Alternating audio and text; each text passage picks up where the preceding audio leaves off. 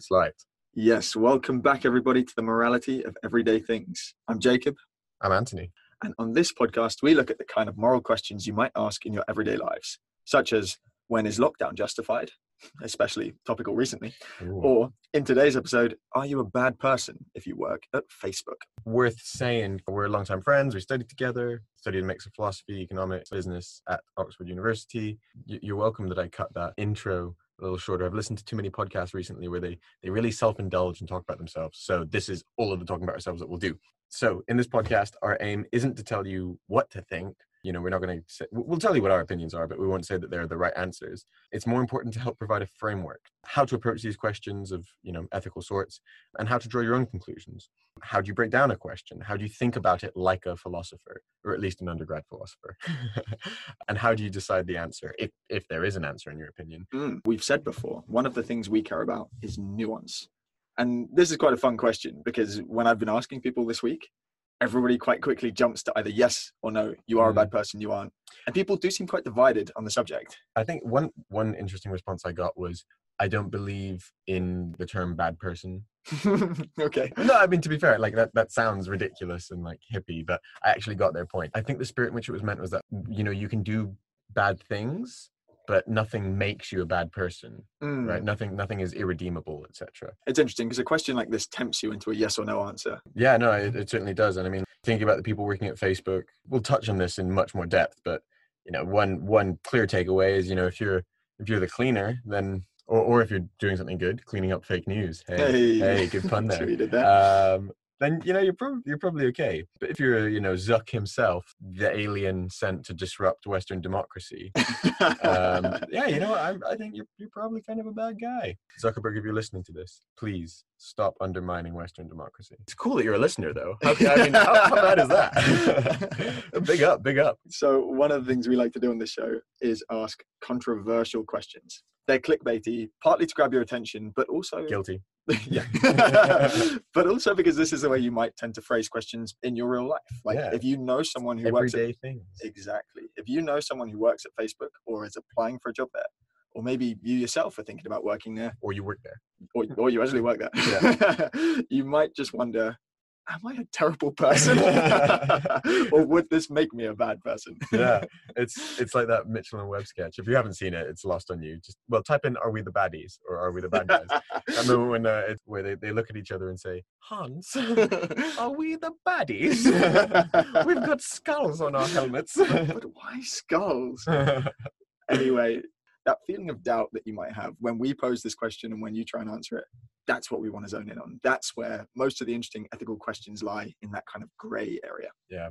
I mean, if there's not people who disagree on it, is it worth talking about? Yeah, exactly. That's what makes it interesting. Yeah. You know, one thing definitely worth pointing out is that before we just go on saying, oh, Facebook's terrible, clearly Facebook has done a lot of good in the world too. It's, it's Mhm. not all bad. The mission initially, aside from helping Zuck pick up chicks at Harvard, um, was was to connect the world. And to be fair, they've, they've really succeeded in doing that. You know, they've got like over 20%, 25% of the world's population Over onto two one billion. network Yep. and a ton of bots too. Um, and that has brought people together and i know i know that personally everyone complains about social media but i've, I've had loads of instances of genuine interactions with social media most days that actually are nice i'm not a huge user of instagram but you know you see a story update from a friend you haven't spoken to in a while you see what they're up to and it's like oh that's cool nice to see what Mm. they're up to yeah, there's there's a lot of positives. I sometimes forget that WhatsApp is a form of social media, but the way Yeah. it lets you stay in touch with groups of friends, that's Yeah, that's fantastic. Brings a lot of joy. and you know also of course shout out to rosemary all the comments on our facebook stuff business podcast also my, you know my dad clive daly also a big fan on facebook It's true. Where would we be without our parents supporting our business endeavors and our podcast? yeah But it has been rather a long time since we've been seeing positive news stories about Facebook. And to be fair, you're right. Back in the day when it started out, there were some great stories of families reunited. Lately, though, that PR tone has shifted, and Facebook's PR has all been about mitigating disasters like data breaches, fake news, election interference by foreign powers, and it yeah, just goes on and on. obviously all fake news itself, right? Meta. Whoa. Whoa. But yeah, before we fully launch into that question, that kind of shows there's a bit of nuance to whether Facebook is bad, and also we should do what all good philosophers do, or all good philosophy students are taught to do, and that's to carefully look at this question and consider what it really means, and think about some of the specific terms, especially because we've taken an everyday question. so, first up, what does it mean to be a bad person? what is it to be bad? And what is Facebook? I mean, you know, if you're listening to this, you know, you know what Facebook is. We've, we've even described it a bit. But what we mean by that is when we ask the question, "Are you a bad person for working at Facebook?" Why is Facebook the, the one we're mentioning, right? What what what does Facebook mean there? We're really using it as an, a topical example of an organization that's you know in the common current zeitgeist seem to be causing harm. And it's true. I mean, we could have picked Google, we could have picked Twitter. Oh, another connotation actually worth pointing out is that the people working there tend to be highly intelligent, very well paid. Mhm. right? People say like Walmart sucks, but no one is shaming people for working at Walmart. Well, maybe the senior levels, but you know, in the Yeah, shops yeah. and stuff. Or, or an Amazon warehouse worker, Yeah, for example. Exactly. You know, although people are complaining about Amazon, no one's like, oh, why? I can't believe those warehouse workers are there you know, filling boxes. Oh, such terrible people.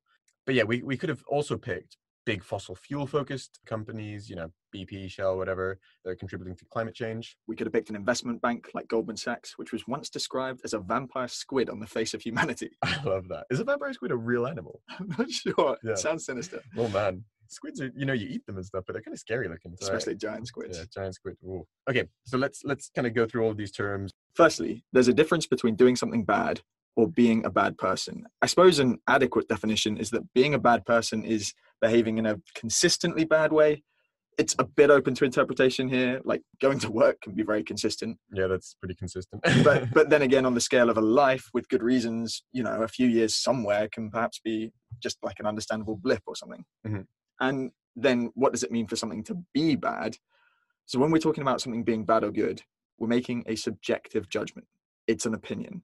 And normally in philosophy, bad or good are judgments attached to outcomes. So, like your favorite team winning a game, that's a good outcome, but it's a bad outcome for the opponent they play that loses. Point there simply is just that it's subjective. so when we get into the realm of the moral, we tend to frame things in the subtly different right or wrong instead of good or bad. That's not to say that good or bad aren't morally relevant. It depends on how you structure your approach to morality. So if you're, for example, a consequentialist, which is someone who says that the way that you determine the morality of an action is to look at the outcomes, then the goodness or badness of these outcomes determine how moral something is. If your work involves saving lives or offsetting carbon, then those are good outcomes under most normal ways of judging. So you would consider those to be moral work. Importantly, though, some philosophies specifically try to define right and wrong independent of the subjective good and bad. So, a famous example is Kant, and he basically ends up fathering rules based morality rather than outcome based morality. So, to simplify his beliefs into a couple of sentences one, we must respect humans as ends in themselves, i.e., it is never okay to do something to a human with the reasoning of, I needed to do this to achieve X. And two, moral rules should remain consistent if applied universally. So don't kill. That makes sense. That works with both the rules. Give most of your money to others. Actually, doesn't make much sense because it wouldn't work in practice if we all did it. So Kant's approach has some issues. Like we can always come up with convoluted examples of situations where something conventionally bad could seem critical to doing what's right. Hmm. Most simply, telling a white lie to spare someone's feelings, for example, or subduing a murderer It's a Um, word, subduing, right? yeah, we've got some good examples of this on our YouTube channel. Check it out. There's a funny selection of clips taken from previous episodes where we go into Kant in a lot more Yeah. detail. So importantly, we can justify something conventionally bad if it has good mid to long term or it's part of some greater good in a Mhm. consequential framework, right? Also, it's really important to consider for both understandings the reason for doing something because it's an important part of whether it's bad or wrong. Mhm. Uh, for a consequentialist, if we're doing something bad and we, as I said, understand that it's that necessary step to some greater good, uh, we may see that as permissible or even, you know, even a good thing. Uh, it's it's not okay to eat people right? We discussed this a bit in the veganism one. Uh, but if it's life or death, it's normally permissible. Well, you know, some people say it's permissible. yeah, It's certainly more permissible than normal. You know, last time someone caught me eating someone, it was not cool. Uh, Another example, it's not okay to attack people. But like we said above, if you're subduing a murderer, it's okay. It's not okay to kill people.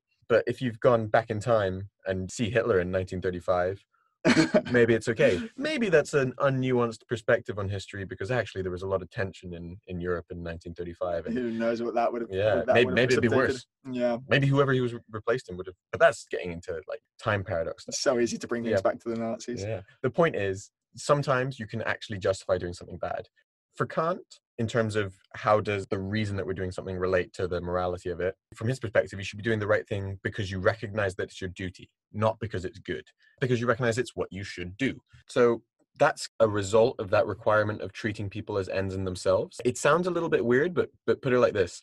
If you're helping starving kids in Africa because oh my god, that's so good for my like PR image, or or even just to kind of satisfy that feeling of making yourself feel good, as opposed to because you acknowledge they need the help and it's it's your duty to do that. It feels icky. I mean, you know, it, it certainly if you take that extreme case where you're aggrandizing yourself through the practice, you can kind of understand that intuitive reason that like, oh, the reason to do the right thing is because because it's the right thing and, and not because it's attached to like some things that I consider good.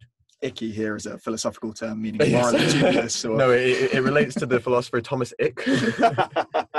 right. And anyway, that's that's all relevant here too, isn't it? Because you're not a bad person if you're doing something bad for compelling reasons or as a part of some bigger picture that may have meant it was like a necessary step to some greater good. So what you're saying. Yeah, exactly. From from some perspectives.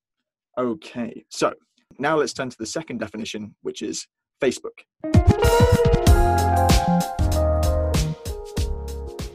Facebook was an easy and relevant target for this question, given its impact on the 2016 US elections, and hence the role it's playing now in the upcoming 2020 election. Oh, quickly, did you hear that they said we'll be banning all political ads?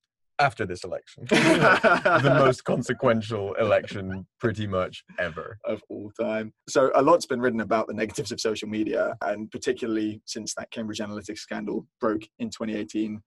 I guess importantly, it's up for debate whether Facebook is net harmful. So obviously, it's done a lot of good, as we mentioned, but it's also facilitated a lot of harm. We'll go into a little bit more detail. It's done harm passively in the case of letting people use and abuse it, and actively in its efforts to addict people and generally in its policies of putting growth above user experience. I think part of what led us to choosing it was that recent documentary, The Social Dilemma, and that's kind of what has brought us here. What What did you make of the show?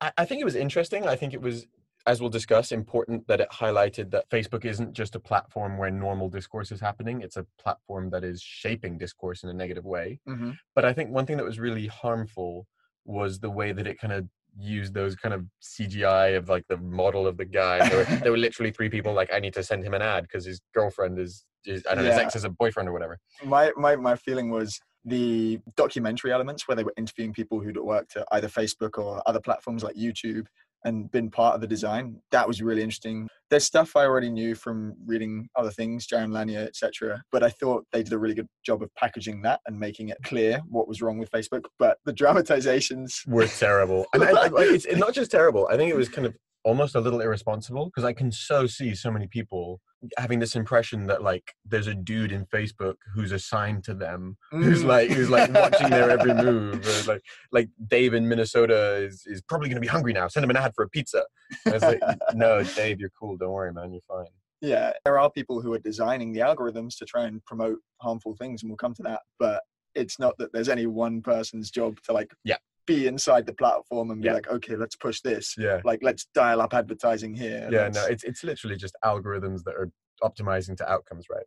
But um, that aside, I think the important thing that we took from it is that Facebook has definitely had an impact on politics directly through letting Russian trolls literally pay to like sponsor posts and sway people. But I think, and this is the the insidious part that they kind of nudged at. The more concerning thing is the way in which that's actually kind of falling a little bit to the side the real issue now is is a much more intrinsic or, or, like deeply seated threat and that's how it's become both deeply addicting and deeply polarizing and how the algorithms are actually incentivized to do that and it's to facebook's benefit to make mm. that worse and worse and worse i recently heard an ex-advisor I, am going to mess up this name yael, yael einstadt whatever. Uh, uh, not whatever, but you know, how, however, sorry, that is pronounced. Uh, whatever. Uh, oh, she's like, you know, got like a big career and stuff, and she's super important. No, she is genuinely important. She? So she used to. Well, she she's had like a long history in intelligence. Was an advisor to Biden, but relevant to Facebook was actually for a short period their head of elections integrity or some convoluted title of that sort. It was a short stint, and she's now a very sharp critic. And she kind of points out in this in this podcast I was listening to that trolls don't need to create negative content. They just need to make mm. bots that retweet and repost the, the negative content that already exists. It's crazy, isn't it? And the reason this happens is because of the way the algorithms work. The algorithms are designed to promote content that will engage people. And what psychologists have found is that negative content is far more engaging than positive content. Now, that's not to say that people don't love cute cat videos, etc. yeah, we do. Jake's exactly. not even much of a cat person. yeah, cute dog videos, whatever. But it does mean that content like conspiracies or arguments, they naturally hook people's attention and get them spending more time on the site. So why don't they have videos of like, are cats or dogs better? they probably do. I almost certainly do. So you can you can no doubt relate this to your own personal experience. Like I'm sure everyone has at one point been part of an argument where you keep posting and you want to Oh, walk away, but then someone replies and you can't just leave it hanging there forever. So you just keep adding more fuel to the fire and all the while Zuck is cackling in the background like Doctor Evil. I can't even remember. It's such an old movie. I can't remember. What? What? Is you know, like, like very staccato, right? Uh, that's as that's as much as you get. I think as much as we hate to admit it, we've all had that experience, right? Like an Mm. argument on the internet is really Yeah, enticing and addictive. and it's funny. I often think like it's weird that you say things online that you'd never say in real life. You you Shut up. you can get much ruder, and it's weird because yeah. it's still out there forever. You know, an argument kind of you say something in real life, it, it fades, it only lives in the memory. But I think the key here is that all of this is by design. It's no accident that Facebook and other social media companies uh, promote this kind of content. Man, I'm really thinking of Twitter. We'll come back to that later, but Twitter is a hellhole, man. Mm, and it's it's it's not even just that algorithm it, it- it's baked into the way the site works like notifications are designed to trigger that kind of psychological response and even the choice of the color red mm. is because red demands your attention in a way that other colors don't they give you that that sweet sweet dopamine hit Sweet, sweet dopamine. And- oh and and the reason Facebook does this is because of the way their business model works. So I first came across this concept reading Jaron Lanier's book, which is called 10 Reasons to Delete Your Social Media Account Right Now, which I think it's a funny title, especially when you read it, but I feel like the title does more harm than like Yeah, to well, you- advertising. well as in like it's supposed to be an ironic take on like a buzzfeed it sort of is, thing. it is. Uh, but, it doesn't is- it, it just sounds like a buzzfeed thing it does, but it's a serious work of philosophy. It's excellent. I'd highly recommend it. The Social Dilemma also it does a good job of explaining this whole business model thing. So for most of us, we've become so used to services like Facebook and Google being free that we treat them almost like utilities. But we forget that someone has to pay for it, and the people paying are advertisers, which can be anyone from small companies to like mega international corporations. or foreign countries Now, these advertisers pump billions of dollars into these platforms because the platforms are just so good at capturing everyone's attention. well attention and swaying their opinion right Mm, And here lies the problem. We think that we're Facebook customers, but we're not. The advertisers are Facebook's customers. That's who they want to make money from. Uh, and anyone who runs a business knows that, you know, whoever is paying you is the person you pay the most attention to, right? so Facebook's product exists to serve the advertisers, not to serve us. And this means for all their talk of connecting the world, the thing they most care about is getting as many people to spend as much time as possible on the site and, and to be as swayed as possible by the ads because Mm.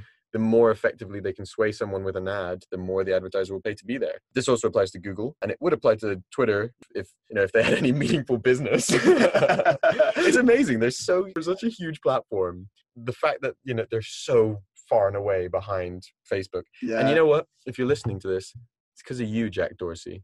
So we, we, we, we, we hold some pretty high estimations of the people who listen to this. It's Yeah. probably Dave from Minnesota who's actually listening.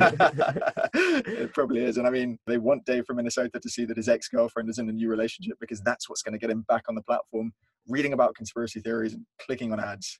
Yes, good. You can see little men in the algorithm. They're like, oh, turn it up, ah, feed him more ads. So, all this talk about the business model isn't to say that the advertisers are evil either. Advertising has been around forever.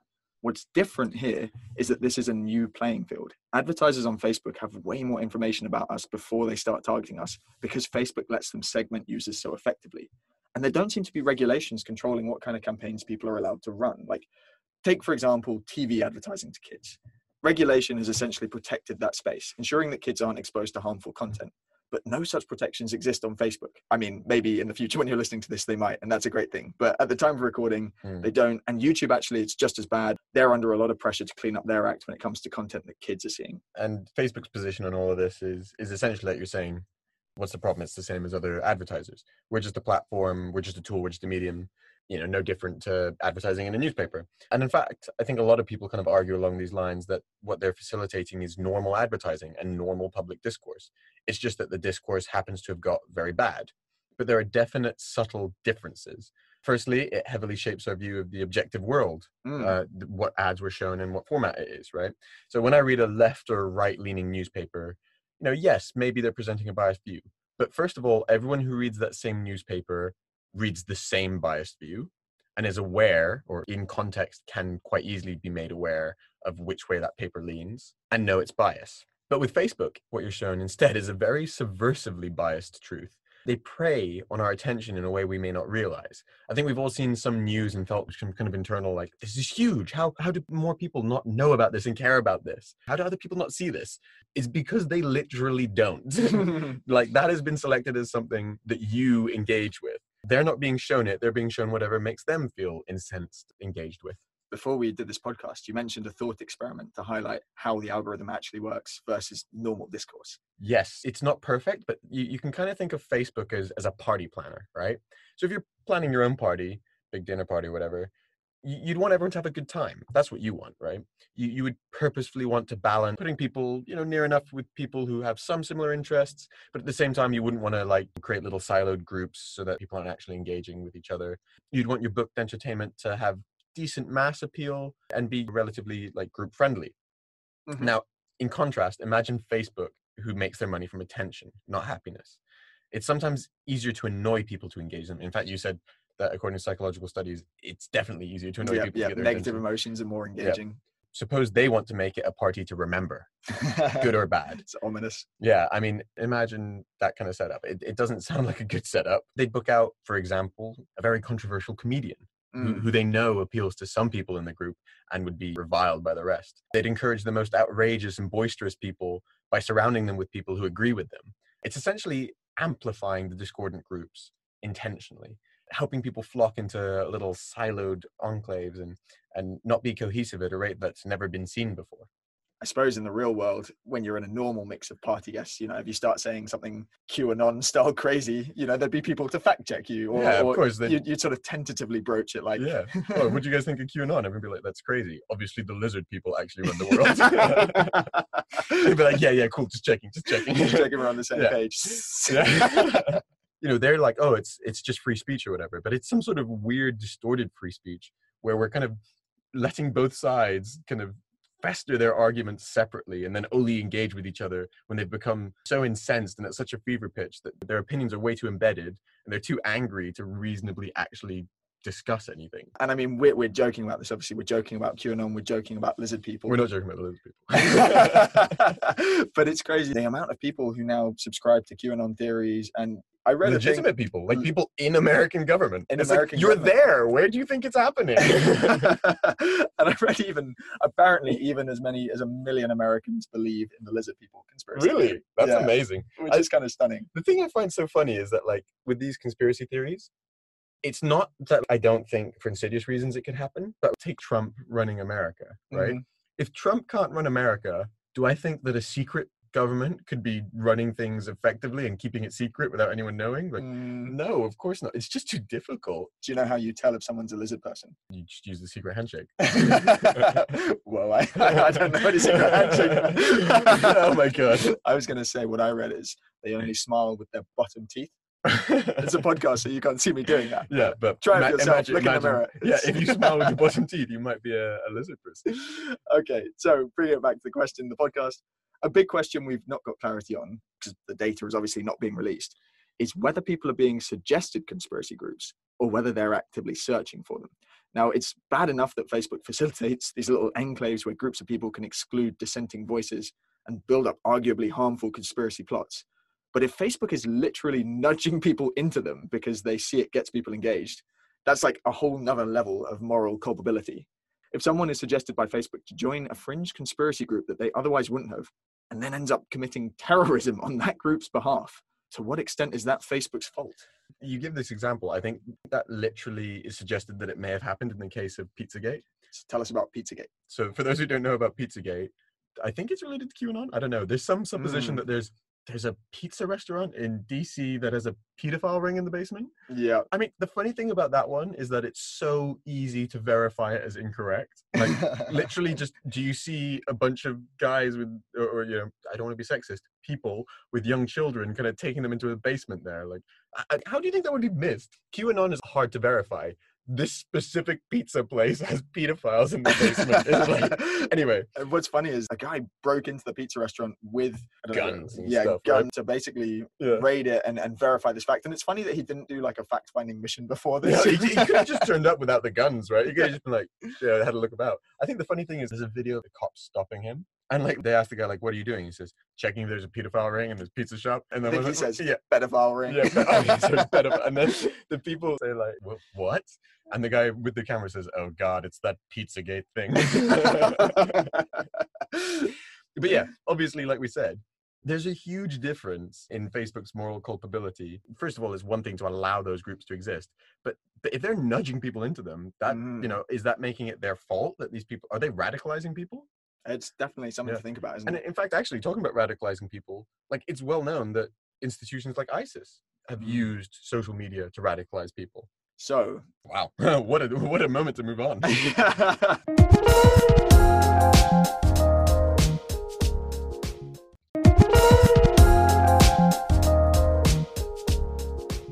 that was a lot of time and focus on Facebook specifically. Like we said, I mean, the overarching argument can apply to any companies that are perceived as harmful, but I mean, this specific part kind of can't. This is this is Facebook stuff. It applies to Twitter, though, right? Yeah, but as you said, everyone knows Twitter is a hellhole where rational discussion goes to die. it's kind of interesting how they kind of constrain you to a smaller space, right? Because I think a lot of people would benefit from distilling their arguments into tweets. Einstein once said that if you can't explain something concisely, you didn't understand it well enough. It's the same wisdom that the stripper on Peep Show once told Mark Corrigan. If you can't distill what you're saying into one sentence, then your aim's are too diffuse. what was the context for that? he's, he's writing a business plan and he has to get it done With by the next stripper? morning. No, he's writing it. He has to get it done by the next morning, and all the guys in the, the business want to go out, so they drag him out, and he's sitting there with his laptop at the strip club. She's just giving him business advice. Oh, It's like my aims are not too diffuse. okay, so let's let's kind of move on and we'll, look at some of the arguments on both sides now. Mm, So, under what circumstances would working at Facebook make you a bad person? I think one thing that is clear, and we kind of alluded to this earlier on, is that if you, by virtue of your seniority or or the specific nature of your work, are directly, specifically contributing to the negative elements, or you're one of the few people who legitimately can stop them, yeah, I, I, that, that's pretty bad. That's consistent with being with having a, ne- a bad character to an extent I can almost find irredeemable. Like I, I can't see, for example, a world where what Zuckerberg is doing now makes sense in some sort of longer scale as like a positive thing. Maybe maybe he's like a Dominic Cummings type, like tear it all down. but you know, I, I don't agree with that perspective. I think it's reckless. if you're if you're literally head of addictive UX, and imagine if that's a real Yeah, title. I mean, I mean, you know what? They're gonna they're gonna be named something obtuse, but there's gonna be someone whose job is effectively that. I, I think if that's your job, you know, you don't really have much of a leg to stand on. I mean, okay, God, it always comes back to the Nazis, but if you're just a regular low-level bureaucrat Nazi versus Hitler, or one of the guys who's like really driving the bad stuff and could reasonably stop it, there's definitely a moral difference there. Yeah, you know, we're not saying people who work at Facebook are Nazis. Just to clarify that. We're extrapolating away and dealing with principles and concepts. And Nazis are actually quite convenient because it's it's an extreme argument that touches on that question of how culpable is a small cog in a big evil machine. And the reason people always refer to Nazis is just because I suppose it simplifies it by giving an example of a big evil machine that everyone just accepts as evil. and you know, Facebook isn't that. Like we said, Facebook is mixed. If you see Facebook ads saying this podcast sucks, then you know Zuck is out to get us and, Yeah. and he's on to us. uh, okay, so I don't think that is too controversial, that view that we just shared. And to be fair, to kind of back that up, I've not got evidence, but I'd say pretty reliably, if you surveyed people who know what Facebook is, asked if they thought Zuckerberg and Sheryl Sandberg weren't great people, maybe specifically were bad people, I think you'd probably get an overwhelming eh, yes. Certainly, you'd get that from relevant people. But maybe this kind of severe form of argument impacts so few people that it's not really that interesting or useful, right? Saying Hitler was a bad person is a much less interesting question than asking is the average Nazi a bad person. Mhm. So what about the regular Joe who writes crappy junior code that makes your like button work? You know, or does who does something else entirely? Are they complicit? importantly, I think Facebook is a similar problem to, but significantly worse than, a big fossil fuel company like BP. Firstly, they seem to have aligned their values and incentives such that, short of changing their business model, they just don't seem to be able to do well without also doing harm. It's growth over everything, and they've gone big on the ads model and limiting no one from using it and getting as much of your attention as possible, good or bad. So being complicit with that just doesn't really have much leg to stand on unless big on legs today. yeah. unless unless you're sabotaging the company by taking a fat paycheck and drawing down a huge salary for being a terrible employee on purpose. I mean, Yeah, I mean, we've all done that before, right?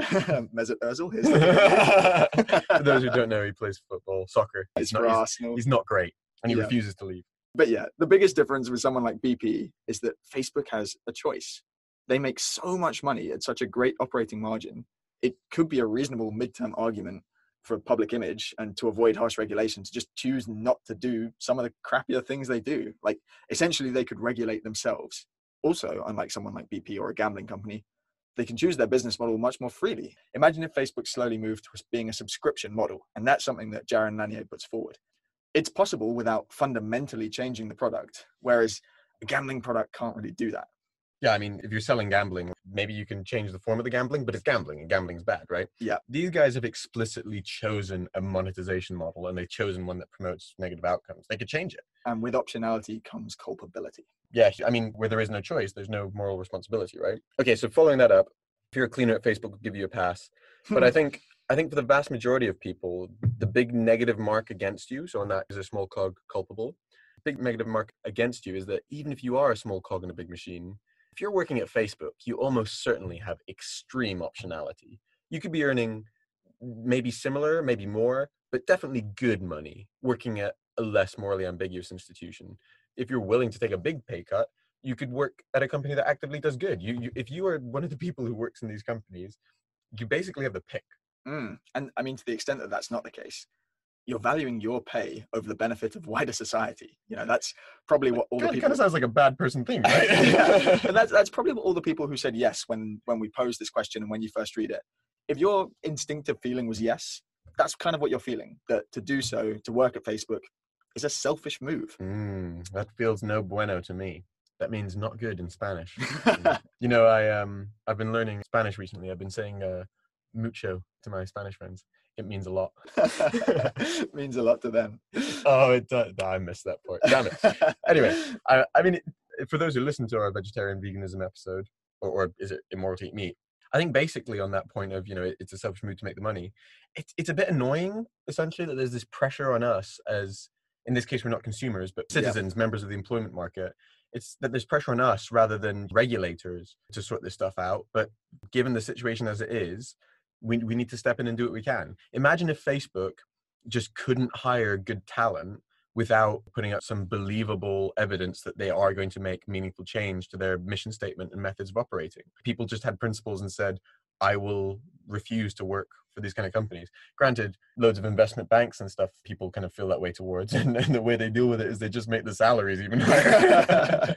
so, is our conclusion just that yes, you are a bad person if you work at Facebook? uh, that's the end of the podcast. No, I, I think okay, we we we definitely agree that given that you accept that Facebook is doing that harm and does need a correction, of course, you're doing something bad by working there. As to whether you're a bad person, that that's more nuanced, right? Which is Mm. coming back to that friend who gave that opinion that sounded petty, but actually I think reflected something somewhat deep. We'll talk through some of the reasons that it might make it okay, and they, they might balance it genuinely. It may make sense in, in a wider context, especially from a consequentialist perspective. But I reckon someone like Kant or or like a rules based ethicist, given that you're doing something bad, would just give it a no. His rule that you have to respect people as ends in themselves. If you have to respect people as ends in themselves, then you can't harm them to progress your career or make money to do good things with, or you know, we'll come to that stuff. Whatever your justification is, you, you're just not respecting them as ends, so you're doing something wrong. Doesn't seem consistent with a rule that we could all follow, right? And it would seem consistent with negative behavior. Cool. Let's move on to the next section then. Why might it be okay, or maybe even good? Okay, is there, is there bias in that, the fact that we said, is it okay or maybe even good, as opposed to just good? Why can we tolerate people working at Facebook?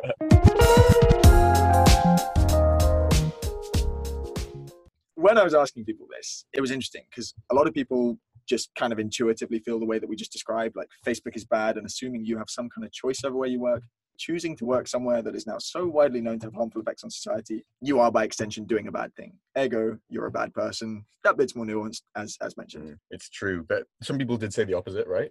Right. Some people answered no, and almost without hesitation. They had a few reasons, and we'll go through all of those now. First, a job is just a job. That's that's kind of the essence of the first argument. You work there, you get paid. The decisions taken by your employer are their responsibility. You're just there to carry it out. Second argument is necessity. So let's say you don't have a whole lot of choice about where to work because job market is tight or whatever the situation is. If you don't have that much choice and you you end up in a job there, that potentially absolves you of some blame. But personally, I think that's a bit weak for for some of the reasons that we've discussed. Yeah, it's just it's just factually not correct, right? yeah. If you're working at Facebook, as we said, you're probably talented. You can do Mm. good things. Thirdly, another reason it could depend on the kind of work that you're doing. This So, is a big one. a bit like we said. If you're if you're doing something good within the company, i.e., you're there to fight fake news, then is it bad to work there? If you're doing a good thing, provided you're actually trying Yeah. and fighting fake news doesn't mean promoting. And then I guess the fourth one would be that consequential argument that we said, where it could be some sort of necessary step to doing further good. We'll come to that one in a second. But on that third point you mentioned, depends if the work you're doing is good. There's a bit of a conflict of interest there, right? Like fake news is good for the platform, so if you're there to fight it, it's unlikely that uh, unlikely you're going to be around for long, right? And that's that's factually what's actually been the case. Zuck and Sheryl are going to give you not many resources or or airtime. Uh, I think that's part of the reason so many people leave. The example I keep referring to, that Yael Eisenstat, um, Reed Hastings was on the board. yeah. Um, several other high-profile board members basically are like, okay, they're not going to do the right things, and I don't want to be culpable, so I'm leaving. Mm, they recognize that they're complicit, right? Yeah. A couple more small reasons. One, you may hold different values or viewpoints. So you may somehow form the opinion that Facebook is not net negative. You may. Somehow that's very judgy. To be fair, you may view Facebook specifically as having the potential to do more good than harm, and that the good is the part that's worth focusing on while minimizing the harm. So, connecting the world, as per Zuck's founding vision, that's a worthwhile endeavor. And maybe you believe that you can change the company from the inside. I mean, there's not a lot to commend that. Just look at Tristan. Tristan is the ginger guy from that social dilemma. Yeah, And at some point, it's clarified. You see the name, you're like, oh, Tristan. And he's like, no, no, no, Tristan. Um, which I thought was amusing. Tristan. Tristan. Yeah, it's very memorable then. yeah. I'm going to be Anthony from now on so that everyone knows. I think on this point, it's interesting to point out. I recently read an article where it's like study finds that chief diversity officers don't impact diversity. You have to bear in mind, like, I don't want to say that anyone who has that opinion is naive because there could be legitimate reasons why, you know, you are the person who could make a difference. You're talking about changing an organization Changing from the inside. from the inside, yeah. But I think facts, these companies have a history of giving someone a title, telling everyone externally, look, we're doing something about it but Mm, then that person is not equipped to do anything about it and eventually chooses to move on but people have been placated by the fact that they hired someone with that ob- obsequious title Interesting. And here's another thing to think about. You may think that it's the government's responsibility to regulate if companies are doing bad things. So, as long as it's not illegal to work at Facebook, you're not doing anything wrong. so to basically good and bad is synonymous with what's legal or illegal i feel like that's similar to that first line argument where i'm just a worker so i'm not morally responsible i feel like it's a pretty lazy way of approaching morality you know oh, it's not legal therefore it's okay that's the same reasoning that justifies tax evasion and makes people like Mr. Trump very, very smart for not for not paying tax, which I don't think is correct. According to his records, he's just a really bad businessman. It's a relevant point to all tech firms, though. I mean, here's looking at Amazon, Google, everyone else that A big, tax. big part of that net negative, yeah, that they do a really good job of not paying tax. And so, yeah, I mean, I'm not sure that governmental argument holds much water, but yeah, that's another point. Put that to one side. The final argument, the Mm. fourth one that we mentioned, you could work at Facebook maybe just for a short time and still do net good because it might even empower you to do good. And this is basically the concept of effective altruism. So, and tell us about that. Oh, yeah. For those who aren't aware, I, I like this. Effective altruism is this idea put forward by an Oxford philosopher called Will MacAskill. And his whole thesis is basically how do we take an analytical approach to doing the most good possible? And we're going to be altruistic, let's quantify it and find the way that actually maximizes that output.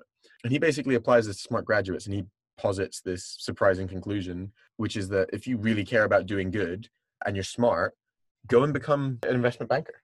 Why? So his, his argument is basically that you can be a vampire squid uh, and you don't have to care about morality anymore because squids are amoral, as we discussed in the last episode. No, the real reason that he puts forward is basically that if you're actually taking an analytical approach, by becoming a banker, working high finance, working at Facebook, you're taking on a really high paying career, you can earn a lot of money, and then you can commit to funding good projects with it. You could also build authority, credibility, which can be used later in your career to do that. And that's something that you may just not be able to do if you go into charity work, for example. This is the 80,000 hours idea, right? Yes. So he basically says 80,000 hours is the average length of a person's career. So you can either spend 80,000 hours working on projects that do good, or you can spend them making a lot of cash, building a lot of power, and then using that to support loads of these projects. I guess to a extreme, it's basically the argument that the lifetime charity worker does less good than Bill Gates. Yeah. And I mean, you can see that, right? I love the idea of effective altruism. I think all charitable projects and social enterprises should quantify their impact. We should be analytical about it. We should be very targeted about where to focus our attention. Will MacAskill has this TED talk, and I remember he gives this really striking example. He talks about animal welfare, and he points out that billions of animals are kept in shocking conditions in battery farms versus only a few million that are kept in rescue shelters. But if you look at the disparity between the donations received by rescue shelters versus those received by people promoting animal welfare and battery farms, it's it's way off. Like way more money goes to the rescue shelters, even though that's where far fewer of the animals exist. Yeah. So it's actually just not efficient. If Yeah. trying to maximize your output. And that's that's his point. Is that if you look at problems in this way, maximizing output, it, it starts to change your approach. And and I, I just think that makes makes a lot of sense. It's but it's very Kantian, right? It's it's that you should acknowledge your duty and do what's most effective as opposed to do what's most gratifying. It's true. I, I struggle a little bit with the banking conclusion, but that's just because I feel like it's a shame for smart people not to dedicate their direct time, like 80,000 hours. You know, that's plenty of time to do a lot of good. And the charity sector is one that could always benefit from bright ideas and talent and innovation. Mm. Anyway, we've gone to a ton of detail there, but if you apply to the Facebook question, basically you're arguing that working at Facebook in any of its well-paying roles is is analogous, right? If if you do good with your money outside, you could actually be net good overall. And and beyond the money, you know, there's other benefits that you can use to do net good. So it's meeting people, it's credibility. If it's a short necessary evil, it can maybe still net okay. If you work at Goldman Sachs, but you know you only do it for a few years to make some savings and build some cred to to then launch your hemp t-shirt business or whatever it is that you do that's super cool know, is a you- hemp t-shirt business super altruistic? i don't know man. I, I, something actually good you know Yeah. maybe, maybe that actually nets out okay So the cash donation point that raises an interesting kind of side question. Maybe we'll assume that investment bankers don't hurt society, but what if Facebook is hurting society? You know, can can you offset badness? Can you spend your career working to get people hooked on their smartphones, but then donate a lot of your earnings to climate change relief and still come out net good? So i guess the difficulty there is this is kind of that consequentialist argument of could you torture someone for the greater good or like could you Mm. have a small class of slaves if it meant that everyone else had a better life there's obviously like some extreme where I start to step into realms where people intuitively are just like this is just too bad even though it's only affecting a few people and helps everyone else It's ironic because this is the other way around, isn't it? It's like it's a few people affecting everybody. yeah so you know some some people might say no or at least they might say no it's not possible to offset that badness or at least they'd say that it's kind of an inconsistent view. But you know life is complex. It's it's hard to quantify that goodness and badness unless you're applying it specifically to carbon. More on that later. And so it's it's better to care and do some good right? Incremental change is better than no change. In theory it's possible is basically what i'm saying but if making more money is only a percentage outcome of doing more harm through facebook then i don't really see how it could add up. Okay, quick final question from a friend. If working at Facebook makes you bad, or say for the sake of argument it does, does using Facebook make you culpable? So interesting. And I guess maybe a little bit if you are starting QAnon groups and stuff. Yeah, probably. but you know, we we gave the example of Goldman Sachs, Vampire Squid people, whatever noise they make. It's lizards. It's lizards, Oh my god! Have you ever watched a Goldman person smile? But yeah, like okay, if I say Goldman is so bad, should I invest in their funds? Probably not. But I also, conversely, I don't say that heroin users are, are bad people. I think they're victims. So I think the fundamental difference there is choice and optionality, right? And coercion. Can we reasonably live a modern life without accessing social media? And if we're saying this stuff is designed to be addictive. Does that really make it fair to then say people are culpable for using it? Basically, an analogy, it does seem closer to the heroin user than being an investor in a Goldman's fund yeah. you know you kind of don't have a choice you need to use social media to function in modern society and it's designed to be addicting and where there's no choice there's no moral judgment for example when someone is deemed as insane it could be a reason to Mm. literally not be found guilty of something right Mhm. an extreme but you have some choice so i think Oh, to kind of to summarize that i don't think blame lies with the users It's funny that you say users because that's my favorite quote from Social Dilemma. There are only two industries in the world that refer to their customers as users. One is big tech, and the other is drug dealers. Yeah, it's funny that I was saying that they're more like heroin users than Goldman investors. yeah, it's fitting, isn't it? Yeah. Okay, so let's wrap this up. Where do we come down on this, Anthony? I think we both basically ended up agreeing that it's not a good thing. It's a bad thing to work there, but that maybe there's some wiggle room in some circumstances and we could find it to be justified. So it's a career path I totally could have seen myself taking. I could understand working there for a year or two for the quick career boost, make a little bit of cash, meet great people. But I wouldn't say such a person is doing something bad unless their work was seriously negative or that they were a bad person necessarily. But I do have to admit, when I start to see someone who's been there for more than three to five years and there's not some sort of expression of a clearly stated mission somehow in at least Mm. their title or literally in them saying so, to be trying to correct those issues by fighting internally, I think you're starting to stray into that area of benefiting from the harm just too much to justify. Yeah, I, I think that's fair. And I, I mean, I think similar to the vegan episode, I guess what we're hoping for here is that regulators will get involved. And maybe if you're listening to this in the future, they have. And Yeah, maybe Biden's listening. Big up Joe. yeah, Joe, Um, please do something. But yeah, I think I think that you're right when you said that Facebook has gotten to the point where it's basically like a utility now, right? It's so prevalent that governments really have no choice but to get involved. It looks like that's happening, albeit slowly. So they need to come up with ways to limit election interference. They need to limit the addictive aspects of the design, and if it's possible, they need to mitigate the spread of fake news. So it's it's a shame that a company as powerful as Facebook can't take more responsibility for that without the need of regulation. Because for all their faults, there's clearly a lot of talented people who've created this. But yeah, I'd agree. I think for the most part, I kind of come down on the side that it's a bad thing to work there.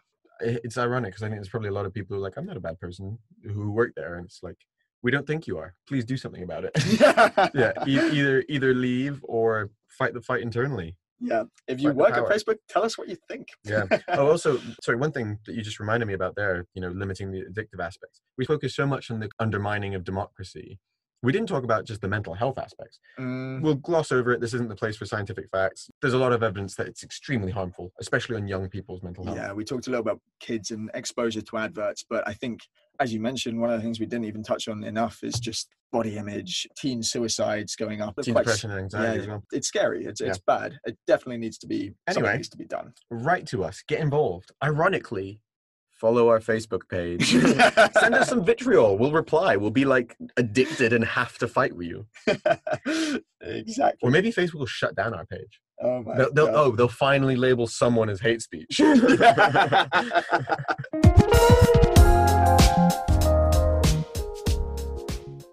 All Uh, right. Well, that was a that was a good fun episode. I enjoyed that. Yeah. Let's make some time quickly for some listener comments. Listener comments. Okay, we got a lot of response on uh, on Reddit particularly, but we saw a, a lot of people commenting on the morality of eating meat. A lot of people basically were pro the reducing meat consumption argument, mostly for environmental reasons. But my favorite argument is the following: so I'm not vegetarian, but I'm seriously considering it, and it all comes down to my stupid brain repeating cow Dao. I'm Buddhist, but I've been thinking about how Dao fits into my views and kind of hit a snafu. Okay, so I don't know what snafu is. Snafu is confused or chaotic state. Situation normal, all effed up. Um, Got a good acumen. yeah. So Dao, I think, is like the kind of path. Like the road to enlightenment Yes, sort of thing. something like that. Sure. And he says, if, if Dao is the path to reach the ultimate meanness, then doesn't a cow have a Dao to reach the ultimate cowness? if I eat that cow, can the cow ever reach its potential? And if not, have I taken away its chance to reach that tier and freedom from samsara? Either way, it's a moot, a moot point since I won't have control over what I eat for the next few months. Why? Where are you? Are you, are you okay? No, oh, but maybe maybe in the military or something. But yes, I, I thought that that was amusing, but legitimate. Is your path to self-actualization more valuable than a cow's path to self-actualization? Does it cow have a path to self-actualization? It's a new hashtag, me moo. cow Dao. oh, Jake, what are we talking about next week? All or, right. or we're, going to try to do this every two weeks. We're busy people, guys. So for our next episode, we have a few choices, but I think one of the things we'd like to go into because it's such a classic moral question that people love to debate In the UK. in the UK But I guess, no, it's relevant in the US as well. In fact, you can literally say the same question and it means two things. are football players overpaid? Yeah, it depends if you say football or football. Exactly, it does. So, plenty to get into there. Just to round this off, guys, if you like the podcast, please like it, leave us a review on Apple Podcasts, especially if you're in America. We don't have nearly enough reviews on our US page, but we know that loads of our listeners are based out there. So, please drop us one of those and subscribe. If you don't, are you really a fan? Also, if you know the Secret Lizard People handshake, then like and follow. We're cool, bro. Until next time, guys, take care.